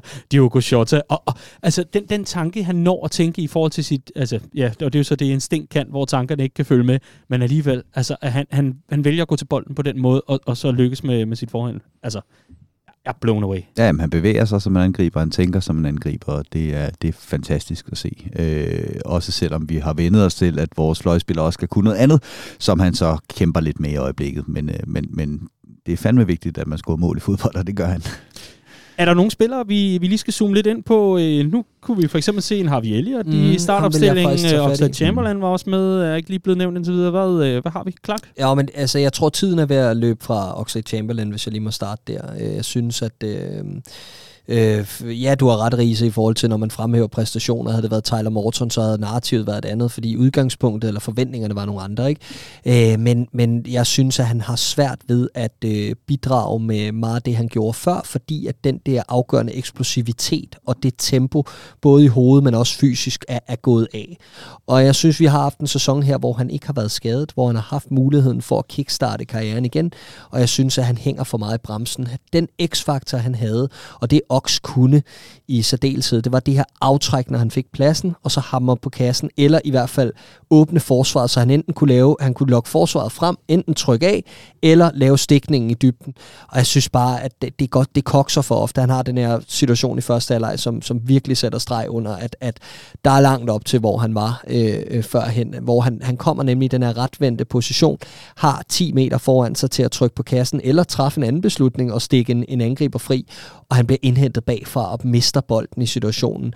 Og det, det synes jeg, vi har set for meget nu, og undskyldningerne er ved at slippe op i forhold til, at man ikke kan, kan følge med tempoet. Og der synes jeg bare, det er en sjov parallel at drage til, til Naby Keita, der er blevet en lidt anden spiller, har, har indfundet sig som lidt en, en, en bindeledsspiller, en kombinationsspiller, en, en beta-Tiago, om man vil, øh, på det her Liverpool-hold, øh, og gør det fint nok, øh, har stadig en rolle at spille. Det synes jeg ikke, at, at Oxley Chamberlain lader til at have. Så jeg synes, det lugter et sommerskifte. Øh, det var den ene. Den anden har vi Elliot, som jeg synes kom tilbage på et øh, meget, meget spændende niveau. Så ud til at være fysisk meget, meget velforberedt efter sin langtidsskade. Men øh, jeg tror, det er rigtig, rigtig svært for, øh, for både ham og Curtis Jones i øjeblikket at gøre sig gældende på et så godt Liverpool-hold, hvor at struktur og... Øh, struktur og øh, erf- øh, erfaring er super vigtigt i forhold til, at den her maskine bare kører videre. Der er nogle helt, øh, der er nogle store krav i forhold til disciplin og hvordan man spiller på det her hold, og det hæmmer to spillere som dem i forhold til fantasi og kreativitet, og det tror jeg er svært øh, for, for, for sådan to drenge at, at, at have med at gøre, fordi det de egentlig har brug for er den her frihed til at blive bedre i sådan et setup her. Så jeg tror, for nuværende, så er det også fine breddespillere at have øh, med, med, med, med den periode, vi går ind i i sæsonen. Men jeg regner ikke med, at nogen af dem øh, kommer til at være, spille afgørende roller før næste sæson. Nej, der, der er en ting, der undrer mig gevaldigt efter den her kamp, og øh, jeg har også et bud på en forklaring, men den kan vi så tilbage efter. Det er, når vi ser Alex Oxlade-Chamberlain komme ind på holdet og score to mål fra højrefløjen, øh, og vi ser en Harvey Elliott, der er blevet omskolet til central midtbanespiller. Yes. Hvorfor spiller Harvey Elliott så højrefløjen, og Alex Oxlade-Chamberlain spiller den øh, centrale midtbanespiller. Særligt når, som Clark siger, der er mange, der er fart til at tro i bagrummet. Harvey Elliott, han ligger og øh, laver småspil med Roberto Firmino og Joe Gomez på højre bakken, og der er ikke en kæft af dem, der kan tro i dybden, og derfor bliver det meget forudsigeligt og let for, øh, for, for, for øh, Nottingham Forest og, øh, og, og dem op for. Og det var han helt klart et, et offer for i den her kamp, Harvey Elliott. Ikke nogen prangende kamp af ham overhovedet. Og Alex Oxlade-Chamberlain altså, det, det, jeg, jeg går ud fra, at han spiller central midtbane i den her kamp, fordi det var hans sidste chance for at vise, at han rent faktisk kan finde tilbage på et niveau på den position. Fordi han er ikke tilfreds, hvis han, han nej, præcis. Og hvis han bare skal være sådan en, øh, en, en reserve øh, højrefløj, så er han helt sikkert færdig til sommer. For det, har, det, hans, altså, det kan vi slet ikke bruge ham til i længden. Så det her, det var hans sidste mulighed for at vise, at der er noget i ham, der er værd at bygge på i forhold til, at han kan være en del af den her Liverpool midtbane. Ikke nødvendigvis som fast starter, men i hvert fald som, øh, som rotationsspiller. Øh, og særligt fordi han har engelsk pas, øh, kunne han måske være, være, være brugbar at have der. Greb overhovedet ikke chancen. Så rigtig utilfreds med, øh, ud da han blev skiftet ud, og det kender jeg ham godt nok til at vide, det var også en utilfredshed over egen præstation, fordi den var godt nok sløj. Mm. Liverpool får øh, lige præcis den behandling af var, som man kunne drømme om i sådan et opgør. Et er, at man lige tjekker scoring igennem på øh, Diogo Jota, og ganske rigtigt, der er altså både øh, en, en, øh, en albu, var jeg lige ved at kalde det, i hvert fald en skulder selvfølgelig, og alt muligt andet, der, øh, der gør, at den er onside. Hurra. Nottingham Forest spiller sig glimrende igennem med, med en flot pasning, og så kommer Mannebjerg ellers ud, som du plejer at kalde ham, Alison Becker, Åh, oh, hvad sker der? Nottingham Forest-spilleren, der lader, simpelthen lader sig falde, og ganske rigtigt efter en tur øh, forbi var, så kan vi se, at han kaster sig i forbindelse med det. Selv søger kontakten, er der så også nogen, der kan oversætte Ja, men, ikke? men, men vi er der, hvor bliver den dømt i første omgang, så bliver den vel ikke omstødt. Og det, så er vi der bare igen. Så altså, jeg synes, det er fine marginaler, det der, fordi der er kontakt øh, i situationen. Ja, men han søger den selv. Ja, det kan vi diskutere. Det gør han jo på den sidste fod. Det kunne du se. Følg nu med. ja, det ved jeg sgu ikke. øh, og Risa, han sidder med mikrofonen i panden, så jeg tror ikke, vi skal ned ad den sti igen. Nej, men det gider jeg heller ikke. Det var Ja, også en, det var ja. konstateringer. Full disclosure. Jeg anerkender, at der er noget, der hedder topholds bias. Øh, at øh, topholdene får færre de at kende sig øh, imod sig. Øh, jeg anerkender, at hvis VAR dømmer det, eller hvis dommeren dømmer den her, så tror jeg ikke VAR øh, omstøder den. Øh, og jeg prøver så vidt muligt at have mine Liverpool-briller af, når jeg skal vurdere den her situation. Der er simpelthen gult kort for film. Synes han, du det? Han, skal, han, han, han ser Allison har armen dernede, og så slæber han, han slæber sin fod hen ad jorden med det ene formål at komme til at ramme målmandens arm. Det er simpelthen så usportsligt, latterligt og ulækkert, jeg nærmest ikke har ord for det. Altså, det, det, det, det, og jeg, altså, jeg skal, som medlem af målmændenes fagforening, er forpligtet til at sige det her. Det er simpelthen så tåbeligt, og hvis der havde været dømt straffespark der, jeg var gået fuldstændig amok. Nå, men det var altså. jeg også, men det er jo, det er jo også mere et, et spørgsmål om linjen, synes jeg, fordi der kigger vi også i første alder på en situation, som er lidt tvivlsom omkring Diogo Jota, der vel, hvis det er linjen, selvfølgelig skal have straffespark øh, i, øh, i, i, ja, i feltet, hvor han bliver stukket i dybden. Ikke? Mm. Men det fik han ikke. Nå, men jeg synes også, det er den korrekte kendelse. Jeg er bare i tvivl om, bare havde omstødt. den, Det havde den ikke. øh, Det havde den nej, ikke. Nej, nej, det tror jeg men, så er vi tilbage til det her med, med clearing up her, som øh, jeg har talt vi- mig hæs om i sidste uge. Jamen, jeg har sat 35 minutter af til den, den Mm. diskussion, så skal vi... Nej, Nej. nej, okay. Yes, jamen, øh, ved du hvad, så lader vi bare være med det. I hvert fald, så hurra for var, i hvert fald i går, og det var dejligt. Yes, jamen så er det lige som det skal være. Vi kan lige øh, kort tale om, at øh, Liverpool altså selvfølgelig øh, vinder opgøret her 1-0 på Diogo Jotas scoring efter fornemt oplæg fra øh, Costa Simigas, som har fuld styr på det dårlige ben også i situationen. Det er også skønt. Liverpool har øh, trukket sin modstander for semifinalen, Manchester City på Wembley.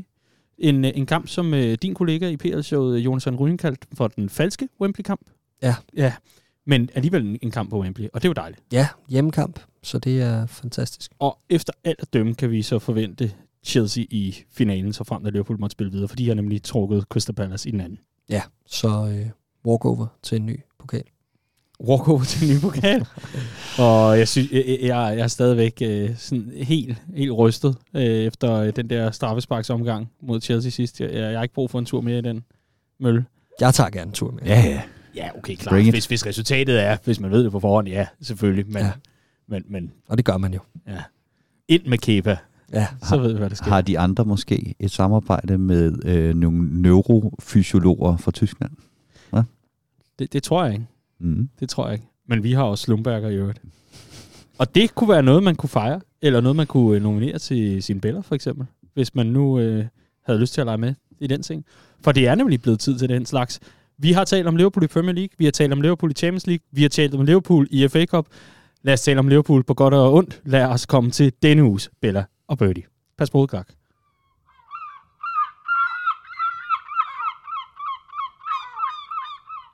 Det er blevet tid til den leg, vi her i Copcast kalder Bella og Birdie. Og hvis du er forholdsvis ny lytter og tænker, det har jeg ikke lige fanget nu, jamen øh, så vil vi egentlig øh, gerne have lov til at sige, at det er et ret simpelt koncept, så øh, det overrasker os, men lad os da alligevel øh, komme med forklaringen. Bella og Birdie er simpelthen der, hvor vi fremhæver noget godt eller noget skidt, faktisk begge dele, fra ugen, der gik i Liverpool FC. Det kan være hvad som helst. Det kan være en følelse, man har i kroppen omkring noget. Det kan være en situation ude for banen. Det kan være på banen. Det kan være generel form. Det kan være, jamen altså, alt, øh, godt, øh, alt godt for havet, og øh, snart sagt alting. Vi beder altid lytterne om at byde ind, og det gør vi på vores Facebook-side og på vores Twitter-profil. Hvis du ikke er inde og følge eller like allerede nu, så synes vi, du burde gøre det. Gå ind på Facebook og skriv Redman Family Podcast, så burde vi være til at finde. Og på Twitter skal du skrive det samme, Redman Family Podcast, og så ind og tryk follow eller like, og så kommer der ellers et opslag, når vi er ved at være klar til optagelse, og så kan du altså lege med. Og det er der heldigvis rigtig mange, der gør uge efter uge. Tusind tak til hver en af jer. Lige om lidt, så skal vi høre lytternes bud, men vi starter traditionen tro med en af jer, og vi skal have det, der gik værst i ugen, der gik, og vi skal have en birdie for dig, Clark. Ja, øh, jeg synes, at den offensive dynamik er det værste, jeg lige kan finde frem, og det er ikke engang rigtig slemt. Det er bare en lille bekymring i forhold til, hvis vi skal ramme øh, det absolute topniveau og komme op over 7-8 ud af 10 i den kommende måned. Og det skal vi jo gerne, hvis vi gerne vil have en rigtig sjov sæson, og potentielt en historisk sæson. Så skal vi til at ramme lidt oftere øh, i kombinationsspillet, øh, både mellem de tre, men også fra øh, det direkte spil fra både backs og øh, midtbanespillere op til de tre op foran. Øh, der skal simpelthen være noget bedre flow, der skal være mere koncentration, der skal være højere kvalitet, øh, og så skal vi til at lave nogle flere mål. Øh, det er sådan set det, der er min birdie, det er, at det ikke lige klikker, øh, uanset hvem det er, de tre er i øjeblikket. Mm. Var, var det med vilje, du var meget travlt med at være den, der skulle starte i den her uge? Øh, nej, overhovedet ikke. Nej, okay. Havde jeg det? Jeg, jeg synes, jeg startede med at pege derover, så ja. kiggede du lidt rundt, og så sagde jeg, at okay. det er fint. Okay, fair nok. Jeg, jeg synes nemlig bare, at vi har haft øh, lidt historik her i studiet Nå. med, at, øh, at du, du er gået i... Med, at jeg stjæler din. Nå, på den måde. Ja, okay. Nå, men jeg er lige lidt rusten. Det er nogle uger siden, jeg har været her. Så, ja, men det er ja. dejligt at have dig tilbage, Clark. Og sikke en, en god birdie. Og øh, Riese, lad høre, den kan du slå.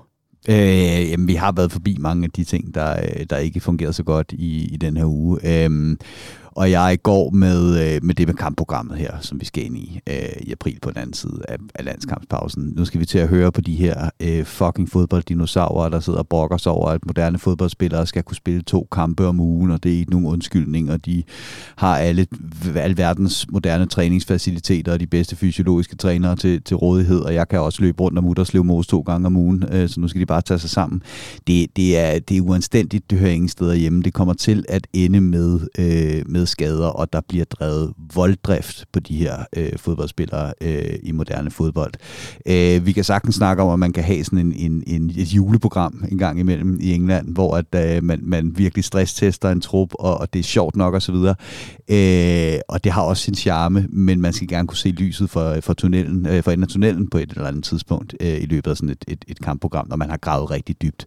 Der kommer til at blive gravet sindssygt dybt i det her øh, kampprogram, og jeg synes ikke, det har meget med fodbold fodbold at gøre. En øh, lille kvejebirdie sender jeg i retning af øh, kommentatoren i gårdsdagens øh, opgør, Carsten Seby, der havde meget travlt med at fortælle om øh, Jürgen Klopps øh, rekruttering af øh, Firmino i Hoffenheim back in the days. Og det er jo immer væk meget imponerende, at Jürgen Klopp han kunne se det, ikke? Men gik der ikke faktisk rygter om, at der allerede på det tidspunkt var kontakt, og den signing var en, der skulle være med til at lokke Jürgen Klopp til klubben?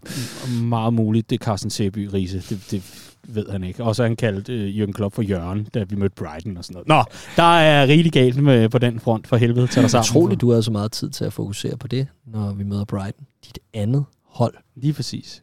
Your second love. Ja. ja. Og du kan ikke lide Brighton, for grund af, de uh, har de, afmåger. De er sat med dårlige i øjeblikket. Ja, det er de. Det er Liverpool, vi taler om. Lad os komme ja. i gang med nogle uh, Liverpool birdies. Er du færdig med at drille mig? Øh, det kan jeg ikke garantere. Godt. Super. Mikkel G. Pedersen, han byder ind, og den her synes jeg er spændende. Birdie, angrebet i første halvleg mod Arsenal var for nemt at dække op. Ingen kunne modtage bolden med en mand i ryggen og holde på den, indtil der kom nogen løb omkring, som Salah plejer at gøre. Hvis fremtiden er man nede på højre kant, skal der arbejdes meget på den interne forståelse med Trent Alexander-Arnold. De løb og tilbød sig stort set altid samme sted og blev aldrig rigtig farlige. Må ikke det kommer med flere kampe i samme side. Det vil jeg så gerne lige garantere. Det er ikke fremtiden. Godt så. Morten H., han har et birdie, der hedder, øh, han er sgu træt af den 13. saga vedrørende Salas kontraktforhandlinger. Mm, mm. Så er der lidt forskelligt omkring Trents skade. Den vælger vi lige at se bort fra i den her omgang, i og med at den ikke lader til at være sand. Den er simpelthen fake news, og det er Liverpool, der snyder Gary Southgate. Snydt. Helt perfekt. Og så kunne jeg ellers prøve at finde noget omkring, at der er landsholdsfodbold på vej, eller ej. Men vi slutter af med Jonas Bæk, fordi der er vi da ikke så meget at være utilfreds med. Og det synes jeg, Jonas han sætter rigtig fine ord på. Birdie, den lægger jeg på hylden, for vi skal til Wembley, og vi har ikke tabt en betydelig kamp i et godt stykke tid. Hurra for at være Liverpool-fan og være en del af Redman Family. Og så, parentes, meld jer ind, hvis I vil være seje. Nej, hvor Slut. nice. Ja, ja, ja, Det ja. er fedt. Ja, det er en fed måde at kringle den på, i stedet for at kalde folk idiot og lorte idiot. Altså, prøv at se, Jonas. Jeg har, Så stopper sagt, du snart med det. jeg har da sagt, at de seje børn er medlem af Redman Family, ikke? Altså, Har du det? ja, ja, ja. Og hvis de ikke er, så er de nogle lort idioter. Præcis. Mm. Lige præcis. Men Jonas, meget, meget... Øh, det, det kan jeg sgu godt lide. Ja, jeg er også enig. Der er ingen grund til at gå og være en idiot. Bare meld dig ind. Godt så. Åh, oh, for helvede. Nå, jamen, øh, tusind tak for, øh, for de birdies, både fra jer to, men også øh, fra lytterne. Og hvis man nu har en, en lille pitch, det kunne være et, et lille lydklip, man gerne vil sende ind til os, man bliver den velkommen til med en grund til at melde sig ind i Redman Family. Vi vil gerne høre fra lyttere, så der er nok halvanden, der, der lige sender et lydklip ind forbi produktionen her, og så kan vi høre hvorfor, så vi slipper for at sidde og kalde folk ud på den front. Vi skal have nogle billeder, jer. Det er absolut smukkeste fra ugen, der gik. Vi starter med dig, Clark. Man siger jo, at øh, offensiven vinder hjerter, og defensiven vinder pokaler. Og Liverpools defensiv har aldrig nogensinde været bedre. Vi er simpelthen i stor form på den del, og vi har gang i en, et kæmpe opsving lige præcis der. Det, der har været øh, vores akilleshæl, har været, at de to backs øh, i de gode perioder ikke altid har været sådan en sink med resten af bagkæden. Så har vi snakket om, at Robertson ophæver en, øh, en, øh, en offside i ny og næ, og lige står og sover lidt. Øh, Trent Alexander-Arnold har haft problemer mand mod mand, da han var i gang med sin, sit gennembrud. Øh, så har der været for mange skader omkring Van Dijk, så har Van Dijk også været skadet, og alt det her. Øh, Allison er i topform. Van Dijk er lige akkurat kommet tilbage i topform på det helt rigtige tidspunkt. Øh, Matip har aldrig været bedre. De to backs har aldrig leveret bedre på, øh, øh, øh på det defensiv, end de gør lige i øjeblikket. Og øh, det er lagt sammen med en Fabinho i topform, og en Thiago, der ikke er skadet lige nu, 7-9-13. Øh, så har Liverpool aldrig haft en bedre defensiv struktur, og derfor tror jeg simpelthen, at øh, vi kunne ikke have bedre forudsætninger for at rive hele paletten i de næste to måneder, end, øh, end vi har nu. Dejligt. Sikke en skøn Bella. Nå, Riese, hvad har du så? Øh, jamen, der skal vi også ned i, i, i defensiven. Vi havde sådan en, øh, en, en snak øh, i en copcast for noget tid siden omkring ledertyper på det her øh, Liverpool-hold, og hvem de nye ledertyper skulle være. Og jeg kunne ikke lade være med at lægge mærke til øh, i den her sekvens, hvor Thiago lægger den her øh, tilbagelægning til øh, Lacazette. Øh, Alisson redder. Alle, der er omkring Allison, løber øh, ind og jubler med ham, stikker ham en high five osv. Undtagen Andy Robertson, der vender sig om og skælder Thiago huden fuld. Og Thiago står allerede med hænderne i vejret øh, og, og undskylder, men, men der stempler Robertson ligesom ind og siger, nu, nu, nu spænder vi kraftedme lige op her, øh, venner. Sammenholdt med det her med, at han øh, efter kampen påpeger det her med, at både holdet skulle være bedre til at sætte Shota op, men Shota også selv godt lige måtte være øh, lidt bedre, når han så modtog bolden, og at han er så afgørende i forhold til at skrue tempoet op der, da vi jagter det her 2-0-mål. Han var fremragende i, øh, i den her kamp. Øh, der er altså en spiller her, der er, der er ved at stemple ind som et øh, seriøst bud på, øh, på noget af det fremtidige lederhierarki øh, i det her øh, Liverpool-setup. Øh, og det synes jeg er fuldstændig, øh, fuldstændig fremragende. Øh, han er også fremragende i de her interviews, som også handler om, altså, øh, har, har meget med det at gøre, hvordan man gør sig i medierne, når man bliver smidt for løverne. Der er han også fuldstændig genial. Og så virker han bare som en virkelig likable person. Ikke? Øh, og der kan man hurtigt ende som den der sådan lidt truppens klovn, men der er ingen tvivl om, at Thiago, øh, han skulle fandme ikke nyde noget af at sige øh, en vred skot imod i den der øh, sekvens. Så, Og øhm, efter kampen sagde han da, da de står der og har det der postmatch, at øh, han ikke forstod, at Robbo er blevet man of the match, fordi han var tæt på at lave to assist.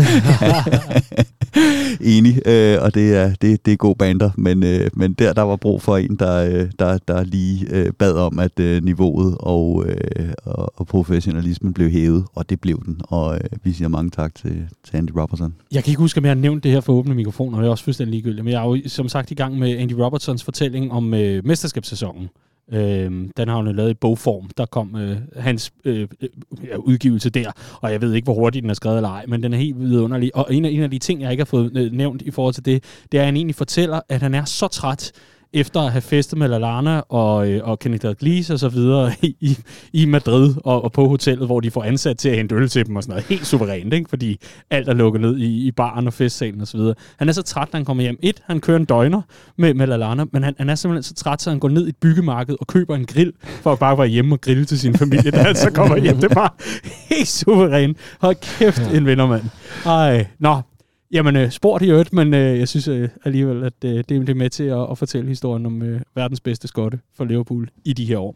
Dejligt, dejligt, dejligt. Vi har også fået nogle rigtig dejlige billeder ind, og Morten H. byder ind med, at vi stadig lever i alle turneringer, og vi skal til Wembley igen. Sebastian, han byder ind med Bella, at jeg så opstillingen og tænkte, hold da op, vi stiller stærkt, indtil jeg opdagede, at vi kun havde tre ikke nuværende reserver i startopstillingen. Der er lidt med noget bredde her. Mm-hmm. Den er også rigtig god. Gomes på højre dør, skriver Jonas, øh, Jonas Bæk her. Og så har vi Mike Løvqvist. Vi, har, vi er en dieselmotor, som bare kører på. Kommer der et lille bump på vejen, er det hurtigt op på hesten igen. Nok også med et lille wink til øh, Inter-opgøret. Martin Vester, han sender en beller til Clark. Den skal gå til Clark James. Hvis han lader håret gro lidt endnu, så ligner han snart vores topscorer, Mo, Mo Salah. Åh, oh, ja. Der er lige et billede fra, øh, det er så fra PL-showet, ja. hvor, øh, hvor du altså står og, øh, ja, med, med armen om øh, Jakob Lunke Sørensen fra ja. Norwich. Og øh, ja, dine krøller er der blevet lidt længere. Ja, jeg skal snart til frisøren. Men øh, tak, for, tak for at bemærke, at øh, det, der er fremskridt på den konto, på trods af, at jeg er fyldt 30. Ja, det er godt. Og det bliver endnu bedre, hvis I begge to smider trøjen. Der kan man sgu slet ikke se forskel. Nej, når, øh... det er rigtigt. Clark, øh, hvis Liverpool hiver øh, ligatitlen nummer 20, kunne du så finde på at gro Mo Salah hår? Altså som sådan en, en, en der? Ja, det kunne jeg godt. Ja. Det kunne jeg godt.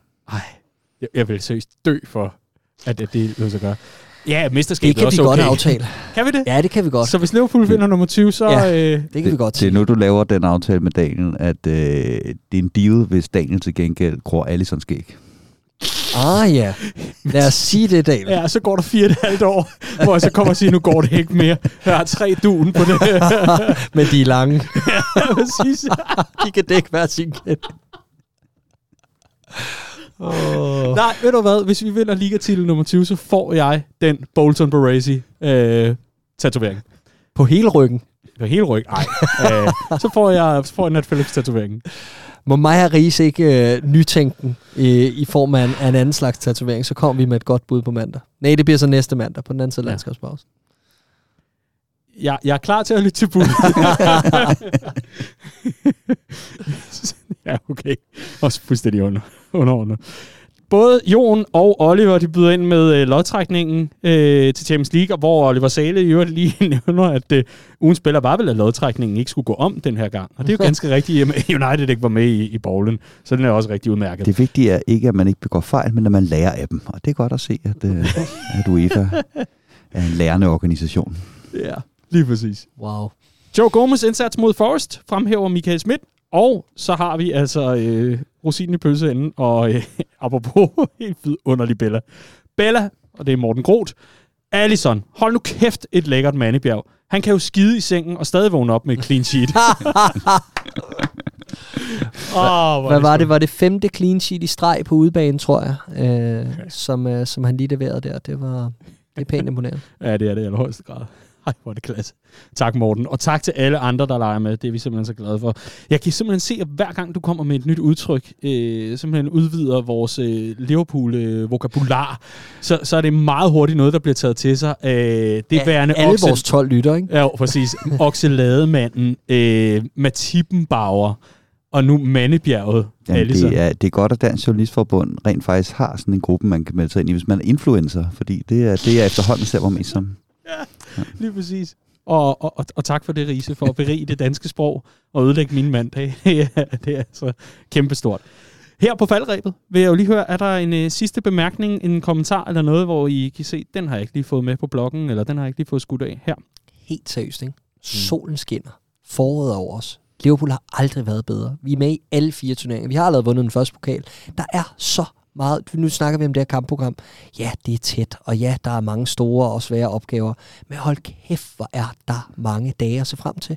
er du sindssyg, hvor kunne man ikke gå ind til den her periode i sæsonen, til de kampe, med en federe følelse omkring sit fodboldhold. Det bliver helt enormt spændende, og øh, husk nu på for fanden, these are the days. Og jeg synes, det er værd at øh, hæfte sig ved her, at øh, diskussionen omkring Jørgen Klopp har altid været det her med, om han efter at have bygget huset, også kan finde ud af at drifte det og udbygge det, eller om han går ned i a blaze of fire, som han gjorde øh, både i Mainz og, øh, og Dortmund. Og når vi snakker om det her med Arsenal-kampen, som jeg nævnte, 10 mand, der var med til at vinde øh, Champions League-finalen i 19. Ja, ja, der er nogle af dem, hvor det er på tide, de skal have nye græsgange og så videre. Samtidig med, at vi går, øh, vi går videre i øh, FA-koppen øh, til semifinalen for første gang under Jürgen Klopp. Vi har allerede vundet den anden øh, pokalturnering, øh, og det har ellers været kritikken af Jürgen Klopp øh, undervejs i, øh, i, i, Liverpool-karrieren, at han ikke har taget de her øh, øh, hjemlige pokalturneringer alvorligt. Her er der altså en, øh, en manager, der har lært utrolig meget af at være øh, manager i, i Liverpool, og i den grad har lært noget om, hvordan man drifter et hold over længere tid, og det lyder røvkedeligt, ikke?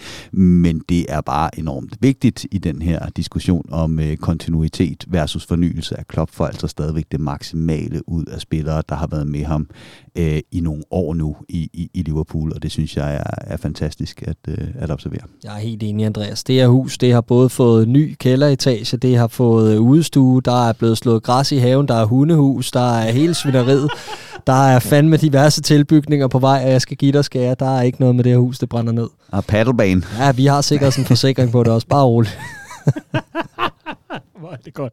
Ej, hvor I kan lege med sproget og med ordene og alt muligt andet, og berige både mig og de 12 lytter. Og det gør jeg altså på ugentlig basis. Tusind tak øh, for det, gutter. Og lad mig lige i den her scene, fordi jeg synes egentlig, din øh, lille forespeak, Clark, den var så fin. Og det er simpelthen sådan, at næste gang vi høres ved øh, her i Copcast Regi, så er det jo faktisk officielt blevet forår. Så hvis jeg ikke regner helt forkert, og så er det lige ved at blive det. I hvert fald så går vi altså ind i april måned, lige om lidt. Tæt kampprogram. Og, er, er, er forår ikke 1. marts? Det er marts, der er det marts? første. Undskyld, det skulle da rigtigt. Men du har ret i, at vi går ind i sommertid Tak, på den anden side. tak, super. Der er i hvert fald et eller andet halmstrå, jeg lige griber efter der. Ja. Det er rigtigt, det er blevet for. Gud. Men det er først vejr, der er kommet nu. Sådan, det var det, der var pointen. Ej, hvor er det godt. Skal jeg tage den om? Nej, Nej, Nej, nej, jeg, jeg, skal, jeg, skal nej, bare, nej. jeg skal bare have lov til Du skal at... bare have lov til at fejle Ja, årstiderne. lige, lige, det er fint. lige, lige bare ligge og, og svømme rundt i min fuck op her. Ja. Mm, det er en dejlig sø. Clark, kan du så ikke overtage den, øh, den forbindelse? Det er Uderslev Mose for mig, mens du løber rundt om den rise. Imens, Clark, så kan du måske lige nævne, at øh, mens man er i forårsumør, nu hvor det bliver forår her 1. april, kan du så ikke lige nævne, hvorfor man skal være en del af den family? Det skal man... Jeg orker næsten ikke at lave sådan en, en idiot-speak. Det skal man jo netop, fordi at der er så mange dage at, at se frem til i, øh, i det resterende af sæsonen, hvor man kan komme ud og møde medfans. Øh, der er sågar også øh, øh, rabat på, øh, på diverse pakkerejser, hvis man har lyst til at komme over og se Anfield til nogle af de sidste kampe. Øh, der bliver i hvert fald smæk på, det er jeg helt sikker på. Der, der kunne nærmest ikke være en bedre, øh, en bedre optakt til de kampe, end den, der er nu. Der er noget at spille for i, i alle hensener. Øh, så kan det godt være, at man skal betale lidt ekstra for det, i forhold til, hvad man ellers skal, men det vil helt sikkert være oplevelsen værd. Og ellers kom ud på, øh, på diverse, eller i diverse afdelinger. Der vil være en masse fede initiativer fra vores lokale afdelinger, som gør, at det er fedt at være medlem. Øh, der kommer både grillfester og øh, fri fadøl i, i flere timer rundt omkring, og øh, der kommer også en masse sådan pre-events og øh, helt sikkert også efterfester, når vi har vundet nogle af de store kampe. Det er jeg helt sikker på, at vi også gør. Så der er masser af, af årsager til, hvorfor man skal melde sig ind i Redmond Family og øh, hoppe med på vognen, inden, øh, inden det for alvor går løs. Sommeren er jo lige om lidt, så det bliver bare rigtig, rigtig skønt, ikke også? 100 procent. Og prøv nu at tænke på, hvis der sker et eller andet helt forfærdeligt om en uge. Du går og overvejer, om du skal melde dig ind i, i Family, øh, og så gør du det ikke, og så om en uge, så løber din hund væk. så tænker du jo umiddelbart, det har jo ikke noget med hinanden at gøre, men vil du nogensinde kunne slippe tvivlen helt? Jeg elsker, at du siger, at der sådan potentielt sker noget forfærdeligt over den næste uge i nogens liv. Altså, det, den ligger lige til højre ben at nævne en potentiel atomkrig, men det gør du ikke. Nej. Nej, men den er jo ikke løbet væk. Det er hunden. Den er der jo Den stadigvæk. løber ingen vej. Nej, det var sgu ikke mig. Der er ikke langt til knappen, men øh, og nu har vi endda bygget hundehus til, det, til den. Prøv at høre, der er én ting, der bliver stående, og det er det hus, vi har bygget. Ja, lige præcis. Lige præcis. Du kunne bare komme ind. Tak for, øh, tak for både øh, den, den lille speak, Clark, men altså også øh, det, det, den fine tvivl, du nu har øh, sat i de fleste. Det er jeg sikker på, er, er noget, som Det vil sige bare hellere være på en sikker side. Absolut. Absolut. Det er, Det er fandme godt, du ikke arbejder med forsikring. Prøv at få ham der i røret. Så har man bare skrevet sig op til 2.000 om ugen. Jeg vil være så forvirret. Ja, præcis. Det er også rigtig fint, Clark, med, med en selvrisiko, men hvad med din hund? jeg har ikke nogen hund. Clark, Riese, udsøgt fornøjelse. Tusind tak for det, og tak for at hjælpe mig med at finde rundt i årstiderne. Det er jeg også rigtig glad for. Det her, det var i hvert fald denne uges Copcast for Redman Family. Hvis du godt kan lide det, du hører, så er du altså mere end velkommen til at uh, stikke os øh, fem stjerner. Nogle af de steder, hvor det er muligt, eller komme med nogle opmuntrende ord. Hvis du ikke kan lide det, du hører, så tune dog væk for fanden underligt at sidde og, og lytte med så lang tid.